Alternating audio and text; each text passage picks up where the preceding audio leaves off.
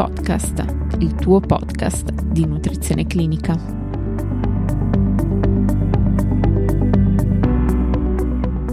Benvenuti a tutti. Oggi, grazie al contributo della dottoressa Gervasi Leana, dietista, libero professionista bresciana, che ha conseguito il master in alimentazione dietetica vegetariana e in diagnosi e trattamento dei DCA, parleremo di svezzamento. Lascio quindi la parola alla collega. Si parla tanto ad oggi di svezzamento e io credo che come professionisti ora il nostro ruolo sia quello di semplificare, perché eh, i genitori hanno accesso a veramente tantissime informazioni che possono diventare anche troppe e possono mandare in confusione o possono mandare in ansia anche rispetto a questo periodo che può essere così importante, diciamo, nella vita di un bambino perché comunque rappresenta una tappa un cambiamento significativo.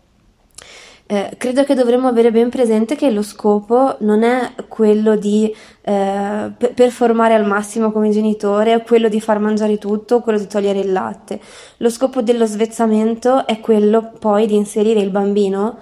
nelle abitudini alimentari della famiglia a cui appartiene e allo stesso tempo però insegnargli alcune cose rispetto al cibo, prima di tutto rimanere in contatto con le proprie sensazioni di fame e di sazietà imparare anche a uh, accettare tanti cibi diversi. In questo la finestra di svezzamento, cioè la finestra di età in cui si compie lo svezzamento, eh, favorisce in tal senso perché è proprio un periodo in cui il bambino è portato uh, a sperimentare con la bocca e uh, a scoprire, insomma è curioso del mondo circostante. Quindi questo lo favorisce e se noi esponiamo il bambino a tanti alimenti diversi con caratteristiche diverse, questo poi ne aumenta anche l'accettazione. Eh, dunque, al, al, momento pare che il dibattito più sentito sia quello eh, relativamente al fatto di eh, che mh, se esiste un metodo di svezzamento migliore di un altro. Di solito quelli che si eh, contrappongono sono il metodo tradizionale, quindi svezzare il bambino con le classiche eh, brodi, farine e omogenizzati, oppure utilizzare eh, la via dell'autosvezzamento, quindi proporre al bambino alimenti interi come li mangia il resto della famiglia, anche se poi eh, vedremo ci vanno alcune accortezze. Io credo che come professionisti dobbiamo piuttosto che eh, schierarci a favore di un metodo o dell'altro, affiancare i genitori, cercare di capire come loro si eh, sentono più tranquilli, come loro si immaginano lo svezzamento e eh, essere di supporto in questo, nel senso che non c'è un metodo eh, migliore di un altro. Quello che eh, è utile sapere è che però appunto l'obiettivo è inserire il bambino nella famiglia, insegnargli a mangiare del cibo eh, solido, eh, insegnargli a masticare e insegnargli ad apprezzare consistenze diverse. Quindi in realtà si può fare un mix di, dei vari metodi e eh, cercare di capire che cosa funziona meglio per quella famiglia e soprattutto per quel bambino che comunque rimane l'attore protagonista del suo svezzamento. Questo secondo me è importante, cioè il bambino non deve subire questo momento, ma deve essere proprio eh, protagonista, deve essere lui che sperimenta, lui che è libero di manifestare delle sue preferenze o manifestare appunto se ha voglia di sperimentare o se invece è sazio o è stanco o non è il momento di stare con il cibo. E eh, credo che sia veramente molto importante perché trovo spesso i genitori molto eh, alla deriva, molto preoccupati eh, che il bambino non mangia abbastanza o di non, di non sapere come proporre eh, le cose eh, nella maniera più corretta possibile. Io credo che invece ci sia un po' da eh, dipanare queste ansie e da spronare la famiglia a vivere questo momento il più serenamente possibile, perché anche il bambino, se quando inizia a mangiare è inserito in un ambiente sereno, ovviamente vive il momento anche lui con più tranquillità, con più eh, naturalezza. Eh, dunque, in, mm, la descrizione che trovo più calzante per questo momento è eh, quella che lo descrive come una danza che continua tra la mamma e il bambino, tra il genitore o chi si occupa del bambino, comunque un caregiver, e il bambino stesso. Questa immagine della danza mi piace moltissimo perché implica comunque una certa reciprocità, nel senso che eh, lo scopo poi non è far mangiare il bambino, ma eh, riuscire ad instaurare comunque una relazione di fiducia e di comprensione anche in quel momento e io trovo che sia fondamentale che poi eh, sostanzialmente il pilastro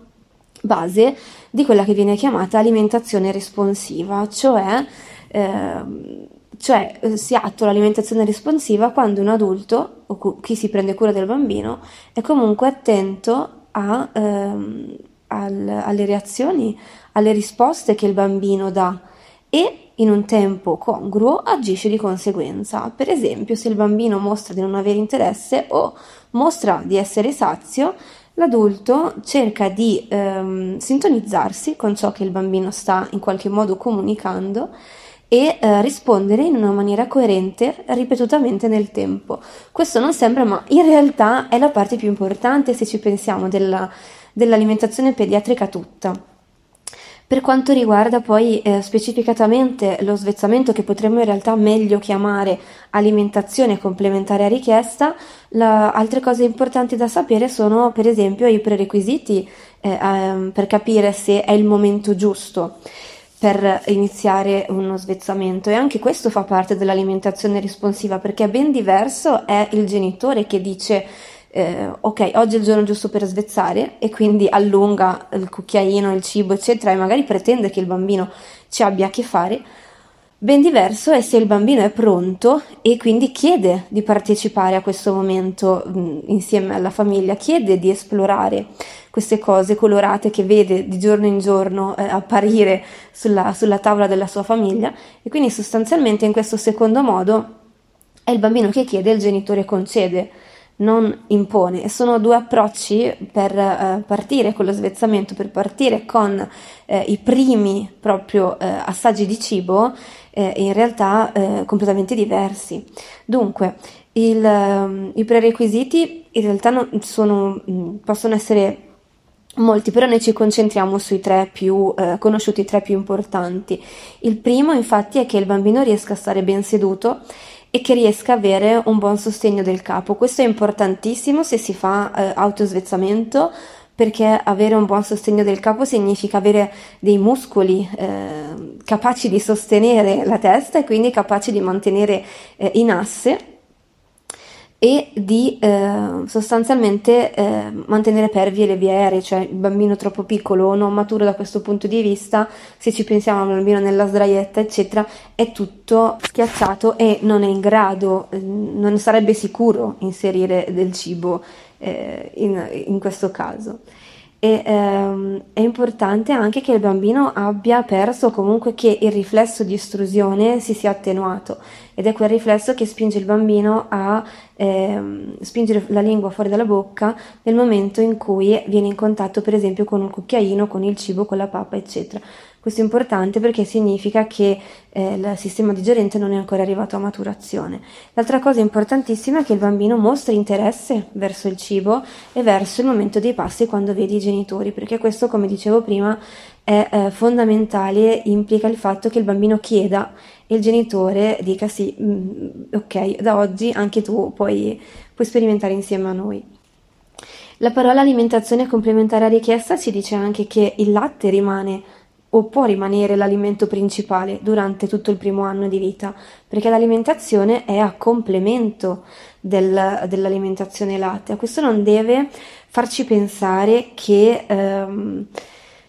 che durante lo svezzamento non sia importante che il bambino mangi e che tutto sia solo un gioco e solo sperimentazione. Sicuramente la sperimentazione è un aspetto fondamentale di eh, questa tappa evolutiva però è anche importante che eh, il bambino mangi, cioè il fatto che vengano fatte alcune proposte piuttosto che in altre è funzionale al fatto che a un certo punto il latte non è più sufficiente per coprire tutti i fabbisogni energetici, quindi calorici, ma anche per esempio di ferro, di zinco o di altri eh, microelementi. Quindi comunque è importante che il bambino abbia accesso al cibo. È importante che eh, questo approccio venga fatto nel momento in cui il bambino mostra i segnali, non troppo prima, quindi non presto, perché potrebbe configurarsi come qualcosa, come un'esperienza negativa eh, per il bambino, ma in realtà neanche troppo dopo, perché se noi non eh, non sfruttiamo queste, questa finestra in cui il bambino è interessato ad esplorare, interessato ad assaggiare, ci perdiamo un'occasione e poi comunque risulterebbe una forzatura. Eh, per quanto riguarda i fabbisogni specifici, sono quelli eh, relativi alla, alla, fascia di età, quindi un 50% di carboidrati, un 40% di grassi e solo un 10% di proteine. Quando io parlo con i genitori nelle consulenze, queste percentuali le riporto giusto per fare capire che ehm,